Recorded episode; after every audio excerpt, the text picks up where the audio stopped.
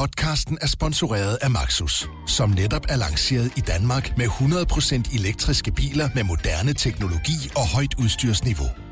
Find din forhandler på maxus-danmark.dk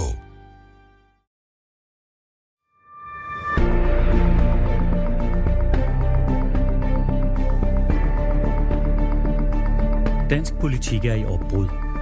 13 partiledere har sat sig i spidsen for hver deres parti med hver sin retning for Danmark. Hvad vil de, og hvordan vil de opnå det? Dette er podcasten, hvor hver politiske leder må svare for sit. Din vært er Berlingskes chefredaktør Mette Østergaard. Velkommen til Mød partilederen. I denne episode skal vi tale med en partileder, som jeg har glædet mig meget til at tale med. Og det må man selvfølgelig ikke sige, men når vi ser på, hvilken situation dansk politik befinder sig i, så synes jeg, det er på sin plads. Velkommen til dig, Morten Østergaard, De Radikales leder. Tusind tak. Det bliver jo særlig interessant, hvordan øh, de radikale vil agere, ikke mindst efter valget. Og derfor vil jeg virkelig gerne tale politik med dig. For hvad I vil, og hvor meget I vil det, det kan blive afgørende for, hvordan vigtige politikområder som udlændingeområdet og den økonomiske politik former sig de kommende år. Og så til sidst i programmet, så vil jeg gerne stille dig et personligt spørgsmål. Velkommen til Mød Partilederen med Morten Østergaard. Morten Østergaard, nu var det jo Gitte Seberg, der sagde det i sin tid, da en ny alliance blev stiftet nok er nok. Men det virker også som om, I kunne have lyst til at sige det. I synes i hvert fald, at udlændingsstramningerne er gået for vidt, og I vil have en regering, der spiller efter en anden melodi end den Dansk Folkeparti spiller. Hvad er det for nogle udlændingsstramninger, som du gerne vil rulle tilbage? I virkeligheden så er der, hvor vi har fået nok, det handler jo om symbolpolitikken. Altså der, hvor man laver udlændingestramninger, ikke for at løse konkrete problemer i virkelighedens verden, men bare for at gøre noget og for at fjerne fokus øh, fra alt det, som man så ikke får gjort. Øh, det seneste eksempel er jo den her udvisningsø Lindholm nede i Stegebugt, hvor man må bruge svimlende 759 millioner kroner og tror jeg op imod 70 eller 80 betjente årligt på den dyrest tænkelige løsning af det problem, som alle regeringer jo har haft, nemlig at der har været folk, der var udvisningsdømte i Danmark, men som man ikke kunne sende tilbage til deres hjemland, fordi de ikke ville tage imod. Hmm. Og det er jo sådan et meget godt eksempel på, at det var så det, der skulle til for at få en finanslov i år. Vi har også haft det her paradigmeskift på øh, integrationsområdet, hvor alle partier i Folketinget på nær Dansk Folkeparti var enige om, at for flygtninge, der skulle det gøre en forskel, om de var i arbejde og forsørgede sig selv, når man kiggede på, hvem der må blive.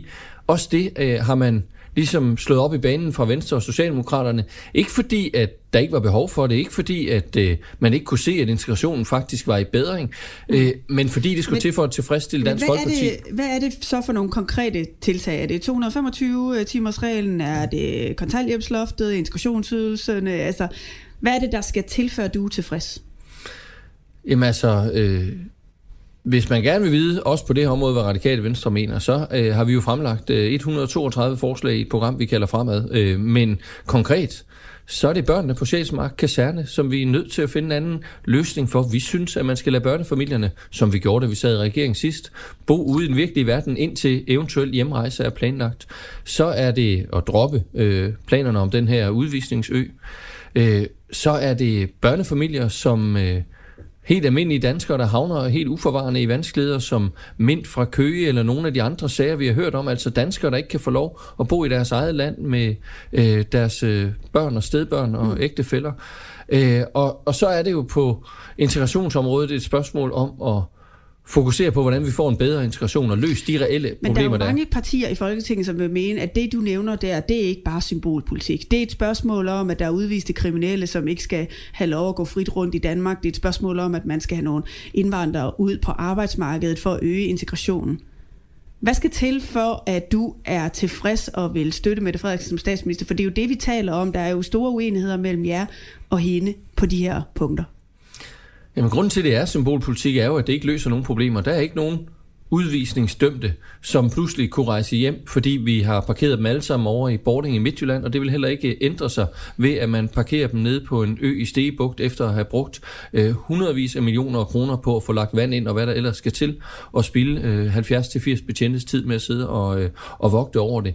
Så øh, det løser jo ikke noget problem. Øh, jeg er helt sikker på, at hvis den konservative borgmester for Hørsholms Kommune var her, så vil han bekræfte, at øh, forholdene på Sjælsmark skaber problemer. Det løser ikke problemer, fordi de får så mange indberetninger om børn, der mistrives. Så det er jo sådan set det, der egentlig kendetegner vores bud. Det er så en ny vil retning. gerne løse integrationen. Det må jo, vi fortsat have. Ja, men, men det er jo også et spørgsmål om, hvad er intentionerne for den regering, man sætter øh, til magten. Mm. Hvis vi gerne vil have flere udvisningsdømte til at rejse hjem, og det vil jeg også gerne, så skal vi lave aftaler med de lande, de kom fra. Det gik ikke så godt, da Inger Støjberg forsøgte senest med Iran, men det havde jo gjort en kæmpe forskel, hvis det var lykkes. Tænk, hvis man bare brugte nogle af de penge, ekstra penge, man vil bruge på en udvisningsø, på en diplomatisk indsats for at få nogle hjemsendelsesaftaler, jamen det vil da gøre en forskel. Og derfor får du mig ikke til sådan at sige, at her er øh, syv punkter, og så er det det. Fordi jeg har en grundlæggende holdning om, at retningen i integrationspolitikken, udlændingepolitikken eller værdipolitikken generelt, skal være anderledes. Men det kan jo godt være lidt svært for Mette Frederiksen at styre efter, hvis du ikke vil sige det mere konkret end det her. Jo, men øh, jeg synes, jeg har været meget konkret i alle de punkter, hvor vi kan se, at der er plads til at gøre noget bedre. Men jeg er jo også realist i den forstand, jeg godt ved, at øh, ligesom sidst vi sad i regering, så bliver udlændingepolitikken jo ikke pludselig fra den ene til den anden dag totalt radikal. Men det jeg bare siger, det er, at der er jo en verden til forskel på en regering, hvis støtteparti Dansk Folkeparti ønsker et fuldt integrationsstop og flygtninge interneret, som ønsker i et og alt, at Danmark lukker sine grænser og går enegang og ser stort på internationale konventioner, og stille og roligt driver først Venstre og så Socialdemokratiet i hælene på dem ned ad den vej.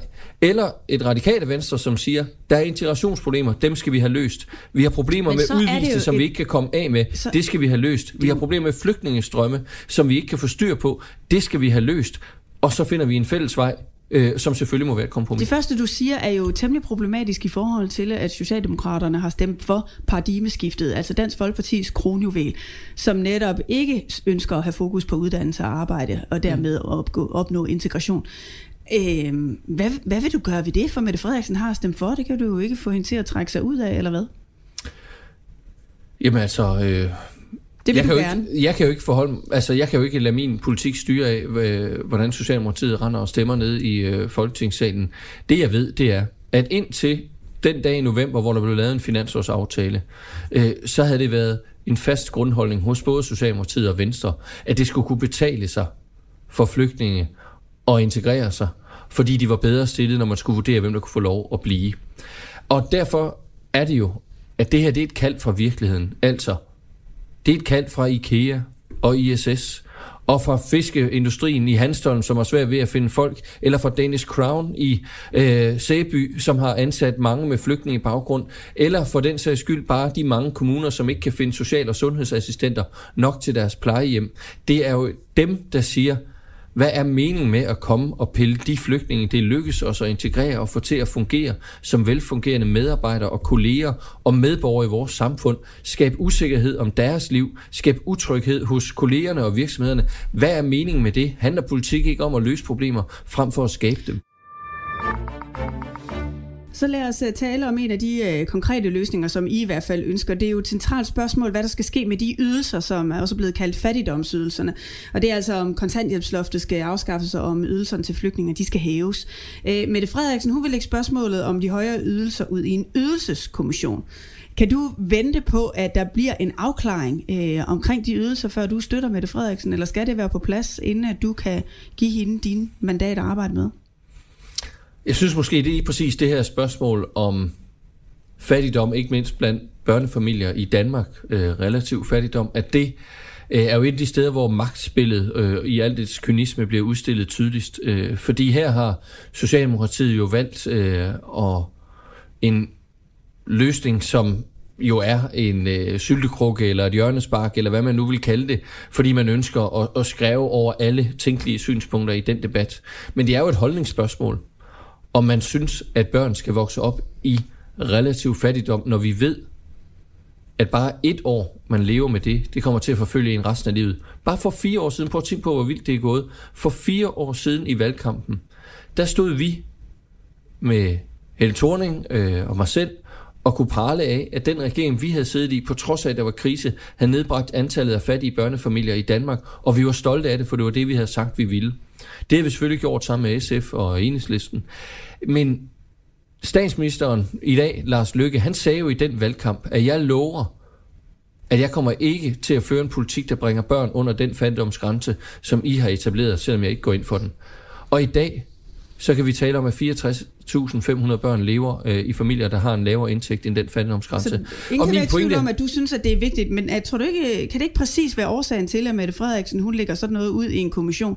Det er, at hun kan give dig svar på det her, før du skal give svar om, om men, dine mandater vil støtte hende. Men min pointe er jo også bare, at vi er jo nødt til at vide, hvad det er for en regering, vi støtter. Er det en, som vil bekæmpe fattigdom i Danmark? Er det en, der vil sørge for, at også de børn, hvis forældre Men havde taget med hertil... hvad skal du så have på det her, hvor Østergaard, når valget har været afholdt, vi, inden at den kommission er kommet med nogle Vi skal have klart svar på, hvordan vi nedbringer antallet af fattige børn i Danmark, og når det handler om integrationsydelsen, om vi skal have diskrimination i vores ydelser. Alle, der kender det radikale venstre, ved jo, at det er jo ikke fordi, vi ikke gerne vil diskutere, om vores ydelsessystem kan indrettes bedre, og derfor er jeg der ikke noget imod, at man nedsætter en ydelseskommission. Men det kan men du de kan mest, også lige stille syltekrukke. Men det kan de mest udsatte familier i Danmark ikke vente på. Og derfor må spørgsmålet om, hvad vi gør for at sikre, at børn ikke vokser op i fattigdom i Danmark. Det må afklares, inden regeringen kan dannes med vores opbakning. Vores holdning er klar. Vores økonomiske politik er klar. Vi kan godt få råd til at afskaffe ydelserne for de familier, øh, eller ikke afskaffe ydelserne, men hæve ydelserne for de familier i Danmark, der har mindst, men altså afskaffe integrationsydelsen og kontanthjælpsloftet osv. Og vi kan endda sikre, at det ikke vil koste noget i forhold til, at det kan betale sig arbejde, for det kan vi løse med som man finder øh, forud for en, øh, et, øh, at skrive et parlamentarisk øh, grundlag, at de kun omhandler børnefamilier? Øh, det er i hvert fald... Øh, det, der er helt øh, centralt for os, det er øh, børnefamilierne. Øh, det er, at vi ikke skal have fat i børn i Danmark. Vi har også fået nogle læserspørgsmål ind. Ja. Øhm, og der er en, som skriver her, i Berniske kunne vi tilbage i februar sidste år læse, at Morten Østergaard er blevet klogere af sine nylige besøg i de udsatte boligområder, Voldsmose og Gellerparken. Hvordan aflæses den nye visdom i forhold til partiets flygtninge- og indvandrerpolitik? Jamen, den aflæses jo lige præcis i det, jeg har sagt her, nemlig, at det vi søger, det er jo rigtige løsninger på de problemer, som vidderligt er derude. Og derfor ærger det mig jo også, at sidste forår, hvor vi brugte rigtig meget tid på integration af udsatte boligområder i Danmark, så blev det en serie af for Danmark helt artsfremmede øh, symbolpolitiske løsninger. Øh, det er for eksempel stopprøver i børnehaveklassen. Altså børn, som øh, er i en udsat position i forvejen, skal nu mødes med, at de kan dumpe børnehaveklassen, som om deres sprogproblemer var opstået, da de startede i skole. I stedet for at investere, som vi gerne vil, i flere pædagoger, så man kunne gøre noget ved det, når man opdager problemerne.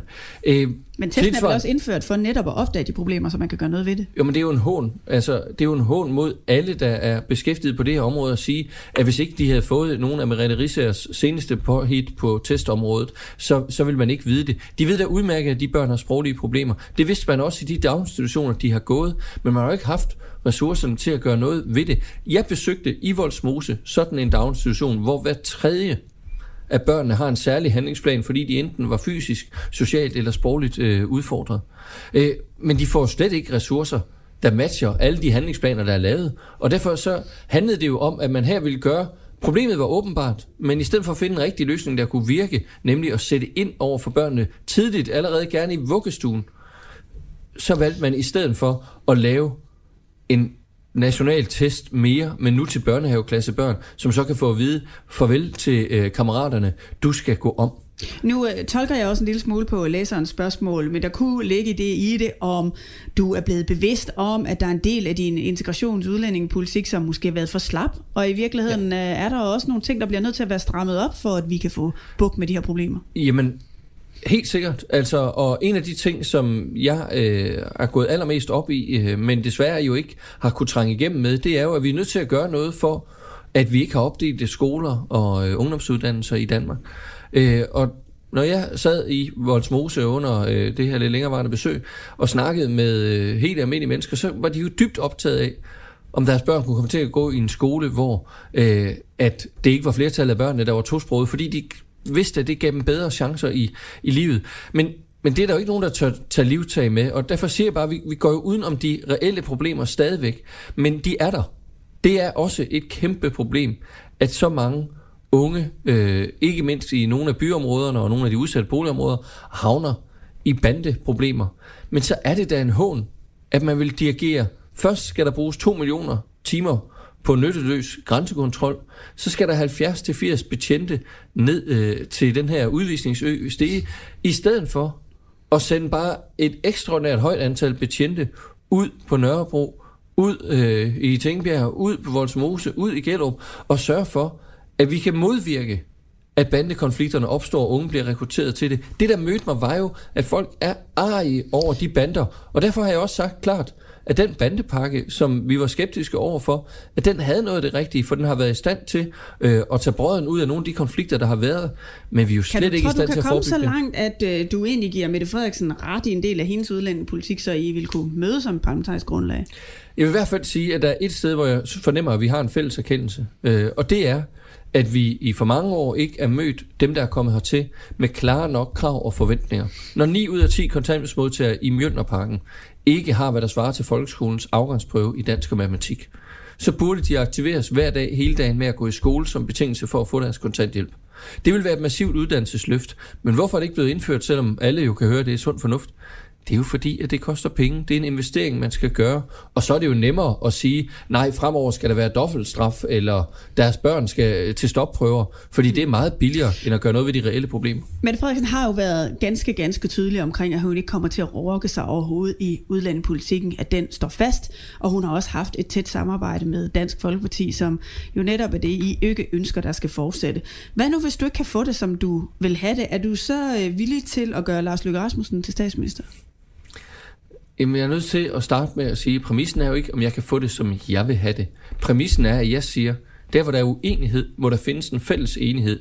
Jeg accepterer ikke... Så en fælles enighed, det er ikke det samme som, at du får det, som du vil have det? Det vil Nå, sige, at Mette Frederiksen kan også få det, som hun vil have det? Nå, det vil jo sige, at det er et kompromis, som bringer Danmark i en anden retning, end det kompromis, Lars Lykke har måttet lave med Dansk Folkeparti, hver gang man skulle noget, og som har ført til paradigmeskift og flygtninge og alt muligt Hvis man virkelig skal være kongemager og flytte noget i dansk mm. politik, så skal man jo også selv være villig til at flytte sig, fordi hvis man alligevel siger, det ender hos Mette Frederiksen, hvad har man så reelt at forhandle med? Men det er jo også det, som jeg nu i snart et år øh, har sagt, øh, så ingen kunne være i tvivl om det, at vores støtte til en ny regering er betinget af, at vi også får en politisk aftale om en ny retning for Danmark. Blandt andet på det område, vi nu har talt øh, en del om her.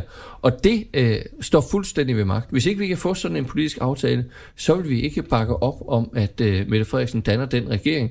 Og hvad der så er muligheder i Folketinget, det afgør vælgerne, og det kan jeg jo ikke tage stilling til på forhånd. Men der er jo den mulighed at gå over til øh, Lars Løkke Rasmussen, men så får du heller ikke en en politik, som ikke er dikteret af Dansk Folkeparti, måske snarere tværtimod. Altså det at sætte det krav op, var det egentlig ikke lidt dumt sagt? Altså får du ikke et mindsket manøvrerum, fordi Dansk Folkeparti kommer jo til at fylde noget både med Mette Frederiksen og Lars Løkke Rasmussen som statsminister?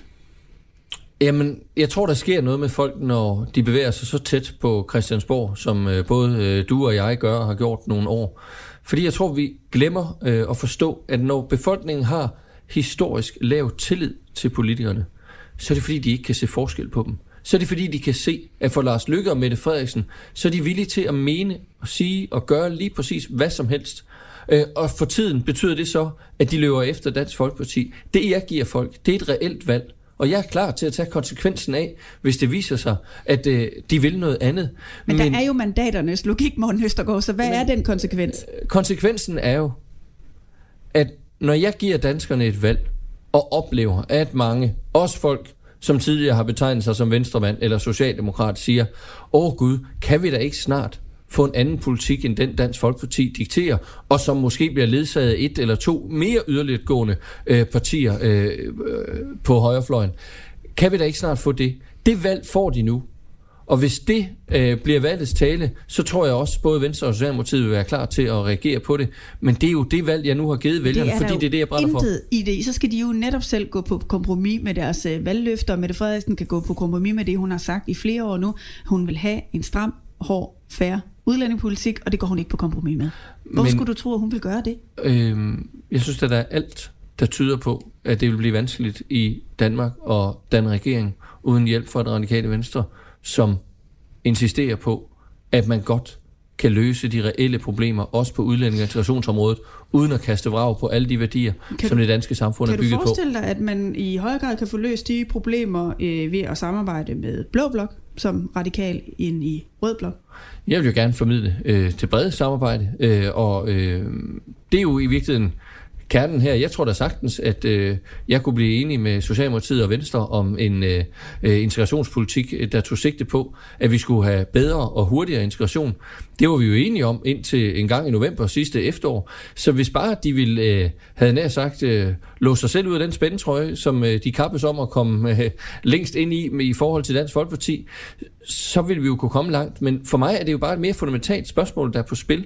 Altså, at hvis ikke politikerne er villige til at sætte deres egne holdninger, deres egen overbevisning på spil, så mister folk fuldstændig tilliden, og så ender det jo med, at klimaet går fløjten, uddannelserne bliver der skåret ned på, integrationsproblemerne står uløste hen, men vi fik et burkaforbud og en udvisningsø, og så er det det, som Christiansborg kan levere. Der er også en læser, der spørger, hvordan tror du, at vælgerne vil reagere på muligheden for at etablere et borgerligt alternativ bestående af Venstre, Konservativ, Liberal Alliance og De Radikale? Jamen, det ved jeg jo ikke, hvordan vælgerne vil reagere på, men det jeg kan ærge mig over, det er, at ingen af de tre partier tør tale om muligheden for at regere uafhængigt af Dansk Folkeparti, selvom de jo nu i fire år har oplevet, at den politik, de egentlig var enige om, er blevet forhindret af det parti, der har bragt dem til magten. Jeg tror, de fejrede sig selv øh, voldsomt, da øh, trepartiregeringen blev dannet med det mest borgerligt liberale øh, regeringsgrundlag nogensinde. Og hvad er det blevet til? Altså, hvad er meningen med at gå i regering og, øh, gå i regering, øh, og så skrive sin politik ned på et stykke papir, hvis de partier, der er bragt ind til magten... Så du vil i virkeligheden ikke? gerne tale mere konkret med de partier om sådan en mulighed? Nu ved vi jo ikke, hvordan mandaterne falder. Jeg vil ønske, at de tre partier øh, nu eller i løbet af valgkampen tog bladet fra munden og sagde, at hvis muligheden var der, for at danne en regering, der var uafhængig af Dansk Folkeparti, så var de også klar til det. Men det tør de jo ikke, fordi for dem er magten vigtigere end politikken. Hvem jeres mandater reelt går til, øh, det er jo også virkelig interessant, når vi skal tale økonomisk politik og ikke mindst øh, reformer. Det tager vi om et øjeblik, for så skal vi lige forbi en ja-nej-runde. Vi har her i øh, podcasten en hurtig ja-nej-runde. 10 korte spørgsmål, når reglen er, at du kun må svare ja eller nej. Er du klar til det? Er Mette Frederiksen fortsat din foretrukne statsministerkandidat? Ja. Anerkender du, at din krav kan føre til, at Lars Løkke Rasmussen bliver statsminister? Nej. Kan du forestille dig en gang at pege på Christian Jensen som statsminister? I har jo rost ham i kampagner. Tja. Tja.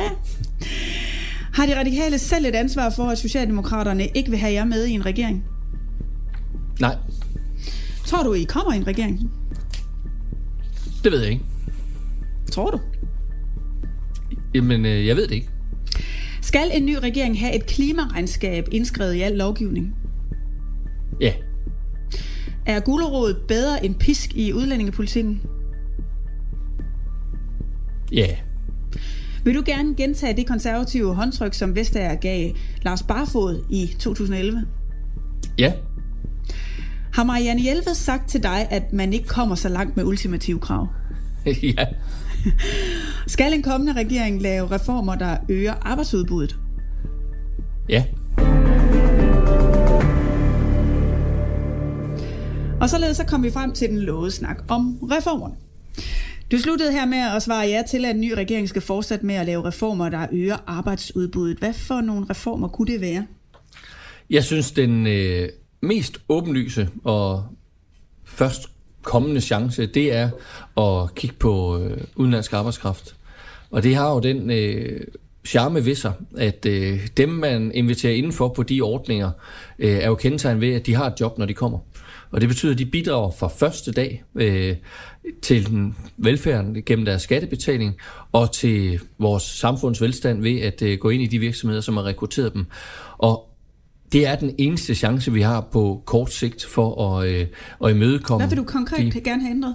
Jamen, jeg vil gerne have, at man kan rekruttere øh, faglært arbejdskraft også uden for EU's grænser. Og det betyder, at vi skal sænke den såkaldte beløbsgrænse til i hvert fald 325.000. Øh, det vil give mulighed for, at de virksomheder, som i dag er nødt til at sige nej tak til ordre eller overveje at udvide andre steder uden for landets grænser, at de trygt kan gøre det i Danmark, fordi hvis de mangler folk, så kan de hente dem der, hvor de måtte findes, også selvom det skulle være lige på den anden side af EU's ydergrænse. Og det er jo så et spørgsmål om at øge arbejdsudbuddet ved at få flere mennesker til Danmark. Ja. Vi har jo også øh, gennem nogle år været igennem en række reformer, som har haft det til hensigt at få flere af de danskere, der er i landet, til at arbejde øh, mere. Øh, pensionsalderen stiger med levealderen, dagpengeperioden er to år, efterlønnen er næsten væk. Er der mere at hente på den bane? Vi får jo givetvis en diskussion af pensionsalderen igen. I hvert fald skal vi jo i 2020 beslutte os for, øh, om vi stadigvæk er enige, Venstre, øh, resten af regeringen, Dansk Folkeparti og Socialdemokraterne også, om at, at gøre den til 69 år i 2035. Tager vi bestik af, hvordan levetiden udvikler sig, så kan man sige, at øh, vi vil leve op til de løfter, vi har givet om øh, et otium på 14,5 år i gennemsnit, hvis vi hævet pensionsalderen mere, eller fremrykket tidspunktet for, hvor den blev 69. Mm. Øhm, det er ikke sikkert, at der bliver stemning for det allerede næste år. Jeg synes måske, når jeg lige øh, sådan øh, lægger øret til vandrøret, at så er det jo ikke sikkert, at det gør det, men, øh, men der kan jo godt opstå en situation. Nu er jeg i hvert fald nedsat en kommission nu, som skal kigge på, hvad gør vi, når pensionsalderen bliver 70? Og der mener jeg, at der øh, må det være relevant at overveje, øh, er der nogle muligheder for, at vi for nogle grupper i hvert fald kan hæve pensionsalderen mere, end vi havde regnet med. Så du, er faktisk ved, så du er faktisk med på at åbne velfærdsforledet for 2006 og se på, om pensionsalderen stiger for hurtigt? Øh, jeg er villig til at kigge på, om pensionsalderen, når den runder 70 år, øh, skal blive ved bare at stige. Men det er for at give rum for en mere nuanceret diskussion af, hvad skal fremtidens pensionssystem være? Fordi det vi kan se, det er, at levetiden udvikler sig. Øh, og, øh, øh, og problemet er jo, at det er i de kommende år, vi har brug for øh, arbejdskraften. Det er der, de store årgange går på pension. Det er der, de offentlige budgetter er i underskud. Øh, og derfor så jeg jo gerne, at vi kunne tage diskussionen allerede her i næste år, når vi skal hæve pensionsalderen igen. Øh, Øh, men selv hvis vi ikke kan det, så vil jeg i hvert fald øh, forudse, at vi kommer til at diskutere det i næste valgperiode. Hvad skal fremtidens pensionssystem være? Og der kan det godt være, at der er nogen, der skal øh, arbejde længere end men, hvor, men hvorfor egentlig det? Altså rundt omkring i Europa, der kæmper de hver gang, de skal lave reformer, som påvirker pensionsalderen. Det er et voldsomt ømtåligt politisk emne. Nu har vi fikset det. Der er en bred politisk aftale, som gør, at pensionsalderen stiger med levealderen. Øh, hvis vi nu begynder at rulle noget af det tilbage for nogle grupper, altså øh, giver vi så ikke bare de næste generationer et politisk og økonomisk øh, problem, som vi egentlig havde ordnet? For mig er udgangspunktet, og det var jo også udgangspunktet for dit spørgsmål, at det skal jo ikke være for at svække den offentlige økonomi, muligheden for at investere i uddannelse, grøn omstilling øh, og øh, bedre opvækst til vores børn, mindre fattigdom. Og det er jo derfor, jeg har lavet den aftale om seniorpension, jeg har. Det er fordi, at der er et reelt problem lige nu med nedslidte, som vi ikke tager os godt nok af. Det mener jeg, vi har løst med seniorpensionen. Hmm. Så er der spørgsmålet om, hvad skal fremtidens pensionssystem være, når pensionsalderen bliver 70, som også i en europæisk sammenhæng er meget højt, og når vi er kommet på den anden side af de meget store offentlige underskud. Og det synes jeg, vi skal have en fordomsfri diskussion om, men det ændrer ikke på, at når du spørger, øh, grundlæggende, om vi skal bruge flere penge på tidligere tilbagetrækning for raske mennesker, så er svaret nej, og jeg kunne sagtens overtales til at fremrykke pensionsalderen, sådan at, øh, eller stigningen i den, sådan at vi havde mere at investere i nutidens velfærd. Altså, som du siger, når du lægger øret til vandrøret, så er det vel næppe den vej, diskussionen går lige nu? Ikke her på den korte, øh, på det korte sigt, øh, ikke øh, når vi skal hæve den her i 2020. Og derfor baserer jeg heller ikke mine egne valgløfter på en øh, højere pensionsalder, altså ønsket om at investere i uddannelse, grøn omstilling, bekæmpe fattigdom. Men jeg siger dog, at når vi så skal diskutere fremtidens pensionssystem, så synes jeg da, at vi må tage bestik af, at i hvert fald store grupper af det danske samfund får en markant højere levealder, end vi troede, da vi fastsatte pensionsalderen. Så du er faktisk med på, at nogen øh, af os skal øh, gå på pension øh, senere, end vi havde regnet. Ja, og jeg synes, at i fremtidens pensionssystem øh, er det jo ikke min opfattelse, at vi skal finde, øh, altså spare på uddannelse, spare på sundhed, for at kunne give raske mennesker mulighed for at trække sig tidligere tilbage. Men vi kan godt være, at vi kommer til at diskutere balancen i pensionssystemet, når vi kommer over 70 år, og at alle ikke efterfølgende skal stige lige meget. Når man laver sådan nogle reformer, så har, får man jo nogle penge i kassen. Men dem kan man bruge til velfærd, man kan også bruge dem til skattelettelser. I sidste valgkamp, der foreslog I at sænke topskatten med 5 øh, procentpoint. procent point. Hvordan ser I på topskattelettelser nu? Ja, de har jo øh, haft deres eget liv, øh, apropos ultimative krav, som du sagde, i den her valgperiode. Vi har det jo sådan, i modsætning til andre på skatteområdet, at øh, for os er det jo et redskab. Og, øh, og jeg plejer at sige, at skattesystemet er enormt kompliceret. Jeg har selv været skatteminister, selvom det ikke er noget, man praller af i disse dage. Øh, men, øh, men skattepolitik er meget simpelt. Øh, det, man vil have mere af, det skal man beskatte mindre og omvendt. Og derfor vil vi gerne beskatte arbejde mindre, sænke skatten på arbejde for alle. Vi er ikke bundet til, at det er en bestemt sats, der skal ændres, eller en bestemt skat, der skal øh, laves om. Øh, for os handler det om, at skatten på arbejde sænkes, og til gengæld stiger på forurening og på usunde fødevarer, for eksempel cigaretter. Øh, og, og det er det, vi ønsker. En stor skatteomlægning væk fra skatten på arbejde og over på forurening. Så I vil også godt lægge stemmer til skattelettelser i en kommende periode? Det vil vi gerne, hvis de er finansieret og socialt forsvarlige. Øh, og øh, jeg nævnte lige tidligere, at når vi taler om at afskaffe øh, de her lave ydelser, så er det jo ikke, fordi vi er blinde for, at der også er en effekt af, at de lave ydelser i forhold til folk, der kommer i arbejde. Men der kunne vi jo meget hurtigt kompensere ved så at lave et forhøjet beskæftigelsesfradrag eller lignende, som gør, at vi faktisk kunne opnå den samme effekt på arbejdsmarkedet, men uden fattigdom. Og det synes jeg, der er helt oplagt at samles om. Det var den økonomiske politik. Lad os tale lidt om EU. Ja. I er vel noget af det tætteste dansk politik kommer til jubilæupærer. Øh, og hvis tak skal man, du have. Var det et kompliment? Ja. Jeg, jeg regner ikke med, at du har noget imod ja. den øh, betegnelse. Hvis man ser på EU's øh, udvikling, så har det i høj grad været en rejse mod mere integration og tættere samarbejde. Men samtidig så er skepsisen over for EU jo også vokset. Tror du ikke, at den politiske elite på en eller anden måde har glemt det folkelige behov for national selvbestemmelse, som den her skepsis og gav udtryk for. Øh, og den reaktion, vi ser i de her år, faktisk er en reaktion mod blandt andet dit eget partis politik på EU-området. Nej, sådan oplever jeg det ikke. Øh, og især oplever jeg i kølvandet på det kaos, der har været i Storbritannien, at øh, for mange er spørgsmålet efterhånden blevet Europa eller kaos. Altså man kan jo se, øh, hvor galt det går i Storbritannien. Og der er jo partier på begge sider af os, Dansk Folkeparti og Enhedslisten, som åbent taler om, at de vil have en tilsvarende afstemning i Danmark.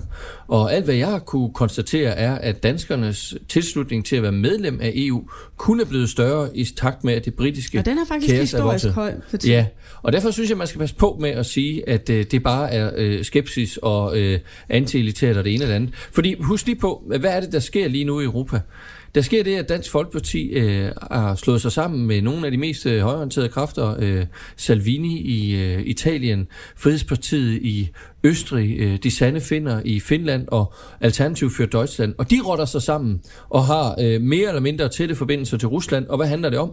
Det handler om at underminere og få samarbejdet til at gå op i limningen. Og det synes jeg, at der er grund til dyb bekymring for. Og derfor tager jeg det som et adelsmærke, når du siger, at jeg er jubeleuropæer. Øh, også selvom øh, det for dem, der plejer at sige det, ikke nødvendigvis er pænt ment. Men det gør jeg, fordi at når jeg kigger på, hvad det er for nogle problemer, som danskerne er utrygge ved, klimaforandringer, flygtningestrømme, en opblusset sikkerhedssituation i forhold til Rusland, så ser jeg bare for et land af Danmarks størrelse kun gode svar ved at samarbejde med andre. Vi plejer at tale om, at vi giver suverænitet, men i virkeligheden så vinder vi jo suverænitet over de problemer, som ingen lande kan løse selv. Men vi ser jo også i dansk politik en reaktion mod både den politiske elite og mod øh, de internationale organisationer, som vi er en del af. Altså, vi har fået flere partier på stemmesedlen denne her gang, blandt andet Stram Kurs og Nye Borgerlige, som gerne vil have en langt højere grad af national selvbestemmelse. Altså læser du det ikke som om, at den såkaldte politiske etablerede elite ikke har læst deres borgere godt nok? Jeg læser det sådan, at der er en tillidskrise mellem øh, de etablerede politikere og, øh, og vælgerne, og det gælder vi så det med Trump i USA. Øh, Brexit er formentlig et udtryk for det samme. Øh, og, øh, og, og vi har set ved en lang række valg. Og hvordan tror du men, så, at man højner den tillid igen? Men det gør man jo når man begynder at kæmpe lidt for, i vores tilfælde Danmarks, men også Europas fremtid, og lidt mindre for sit eget genvalg. Altså det, der er problemet, er jo, at ingen har tur tage fat og lave rigtige løsninger af frygt for at komme hjem og kigge vælgerne i øjnene. Det var jo Lars Lykke, der startede med at problematisere, at jordbærplukker kunne få en børnesjek, og dermed skabte grobunden for den mistro, der har været over for den fri bevægelighed, selvom vi er i en situation i Danmark, hvor vi nærmest har fuld beskæftigelse. Vores velfærd er dybt afhængig af netop den fri bevægelighed, og de andre lande kigger med lidt forundring på os, når vi diskuterer børnesjek og lignende ting, fordi vi tjener så uendelig mange penge på, at der er fri bevægelighed, og at folk kommer her og arbejder og betaler skat, at det er jo en, en ligegyldig parentes, hvor mange børnesjeks de sender hjem. Og, og, og det ansvar har man jo svigtet. Men det er jo præcis et af de spørgsmål, hvor folks retsfølelse eller følelse af, hvad der sker med deres skattekroner, på en eller anden måde bliver kompromitteret, så de bliver vrede og synes, at de ikke får det ud af systemet, som de havde håbet på. Men jeg synes i virkeligheden, at der hvor problemet er, og hvor folk berettiget kan kigge på den på det politiske establishment og sige, at I har ikke gjort deres arbejde godt nok. Det er der, når man kan se store virksomheder, som skatteplanlægger sig ud og betale skat. Det er der, når EU ikke kan blive enige om at sætte baren højt nok på klimaområdet og dårligt nok kunne samles om en fælles målsætning om CO2-reduktion. Det er der, når man ser flygtninge marchere op af vores landeveje, selvom vi jo egentlig havde et fælles asylsystem, der sagde, at man skulle søge asyl i det første land, man kom til. Men fordi at katastrofen satte ind, og ingen solidaritet øh, turde udvises, så, øh, så kunne vi ikke finde en fælles løsning. Og, og jeg synes, den kritik, der er af EU, virkelig minder om, at hvis du stak mig en violin, og jeg så sagde, hold da op, når vi kunne høre det lød af pommeren til, altså jeg så sagde, hold da op, det er en dårlig violin, vi har fået, når det er mig, der ikke er i stand til at spille på den. Det er jo instrumentet, som står til rådighed for politikere, der vil tage ansvar. Men dermed siger der du ikke også, at sted... man har spillet falit som politisk elite i at konstruere et EU, som borgerne har opbygget Nej, man har konstrueret det mest succesfulde samarbejde mellem frie nationer, som kloden nogensinde har set. Vi har et retssystem, hvor man kan håndhæve reglerne, så det ikke er den stærkeste ret. Vi har altså muligheden for, når lande øh, som Ungarn knægter deres egne borgers rettighed, så hold op, hinanden op på liberale grundprincipper.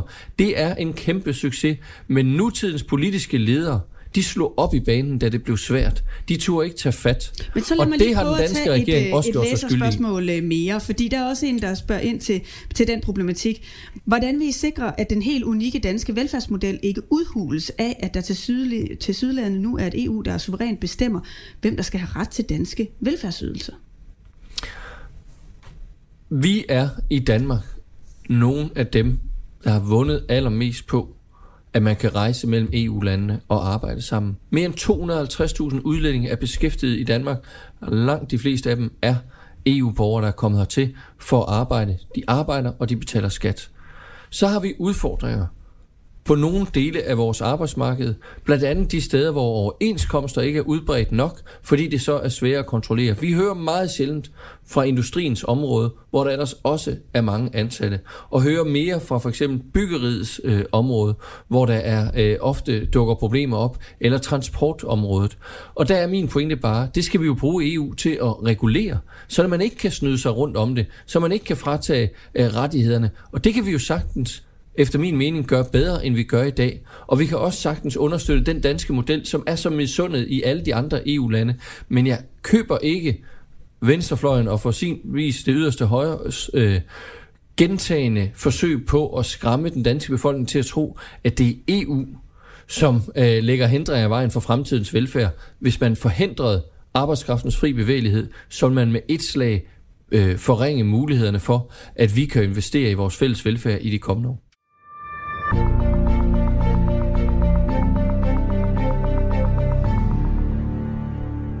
Så lad os lige her til sidst opsummere på noget af det, som vi har talt om, Morten Østergaard. I vil lempe udlændingepolitikken modsat et øh, flertal øh, i Folketinget. I vil lave flere reformer. Nogle af dem, som de fleste danskere ikke er så glade for, blandt andet på pensionsområdet. Og så er I, og det har du så ikke noget imod, jeg bruger det udtryk, jubel-europæer. Samtidig så stiller I afgørende krav til en statsministerkandidat, øh, som I peger på, hvilket kan betyde, at vi ender med en anden statsminister. Øh, og nu kommer jeg så til det personlige spørgsmål. Morten Østergaard, føles det nogle gange som om, du lever på en anden politisk planet?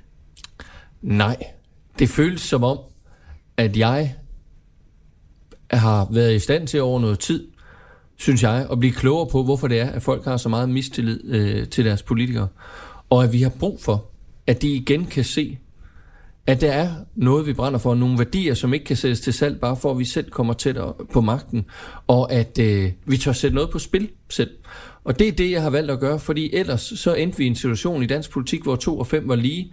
Øh, der var målinger blandt førstegangsvælgere, der viste, at sofaen var det største parti. Jeg synes, det er så bekymrende, hvis man ikke har nogen at kigge til på Christiansborg, hvor man kan sige, her er der nogen, der tør lede og ikke bare følge. Øh, og desværre synes jeg, at både Lars Lykke og Mette Frederiksen i alt for høj grad bare har slået op i banen og lusket efter, der hvor de troede folkestemningen var dem hen. Dermed kommer vi også igennem øh, mine spørgsmål, men vi er ikke helt færdige endnu, for vi har sådan en partilederstafet her i podcasten, der betyder, at du skal modtage et spørgsmål fra en anden partileder og give et videre. Dit spørgsmål det kommer fra de konservative Søren Pape. Det handler om klimapolitik, og det lyder sådan her. Der vil jeg gerne høre, om de radikale vil være med til, at vi får nedsat de her grønne trepartsforhandlinger. Fordi jeg er helt med på, at de radikale har mange øh, tanker om det her område, men jeg vil gerne høre dem. Vil de være med til at lave en trepart? Vil de være med til, at vi også får erhvervslivet ombord, i stedet for det kun bliver øh, byråkrater og politikere på Christiansborg, der skal sidde her og styre det her? Vi vil rigtig gerne samarbejde med de konservative om en grøn politik. Jeg synes, det er ærgerligt den tid, de har siddet i regeringen, hvor man kunne have indkaldt til grønne trepartsforhandlinger, hvis man synes, det var det, man havde lyst til. Eller øh, man kunne have stemt et borgerforslag igennem med en forpligtende CO2-reduktion i 2030, men blokeret for det i, øh, i regeringen. At, øh, øh, at man har spildt en række chancer, i stedet for at have, have brugt men så meget Men kunne du tænke dig grønne trepartsforhandlinger? Jeg synes, det lyder øh, som en øh, fin øh, mulighed. Jeg synes, jeg oplever, at erhvervslivet presser på for mere klimahandling, senest på fødevareområdet, hvor regeringen jo intet har foretaget sig af betydning, øh, hvor man kan se både Arla og Danish Crown have meget offensive strategier. Så jeg tror, vi vil løbe en åben øh, dør ind, men øh, først og fremmest så handler det om at få et flertal på Christiansborg, der ikke bare vil tale om klimaet, men også gøre noget ved det. Det sidste spørgsmål, det får du lov til at stille til øh, enhedslistens Pernille Skipper. Hvad vil du spørge hende om? Jamen, nu har vi jo snakket meget om øh, den politiske situation efter et valg her. Jeg synes, der er et eller andet sted, at det spørgsmål, jeg ofte øh, sidder tilbage med, det er, øh, er der egentlig et alternativ flertal med S, SF og Dansk Folkeparti, og måske enhedslisten, som kunne udmyndte sig efter et folketingsvalg med en europaskepsis, en, øh, øh, ja, så vil man så nok vende ryggen til nogle af de politiske aftaler, vi har medvirket til. Men jeg vil i hvert fald gerne spørge, om Pernille Skipper kan sige, at enhedslisten kommer ikke til at være parlamentarisk grundlag sammen med Dansk Folkeparti for en eventuel S-ledet regering. Og dermed bruge den øh, retorik, som du også selv har brugt. Morten Østergaard, mange tak, fordi du kom. Fortsat god valgkamp. Mød partilederen. En podcast udgivet af Berlingske. Du kan finde podcastens øvrige afsnit på berlingske.dk eller der, hvor du ellers lytter til dine podcasts.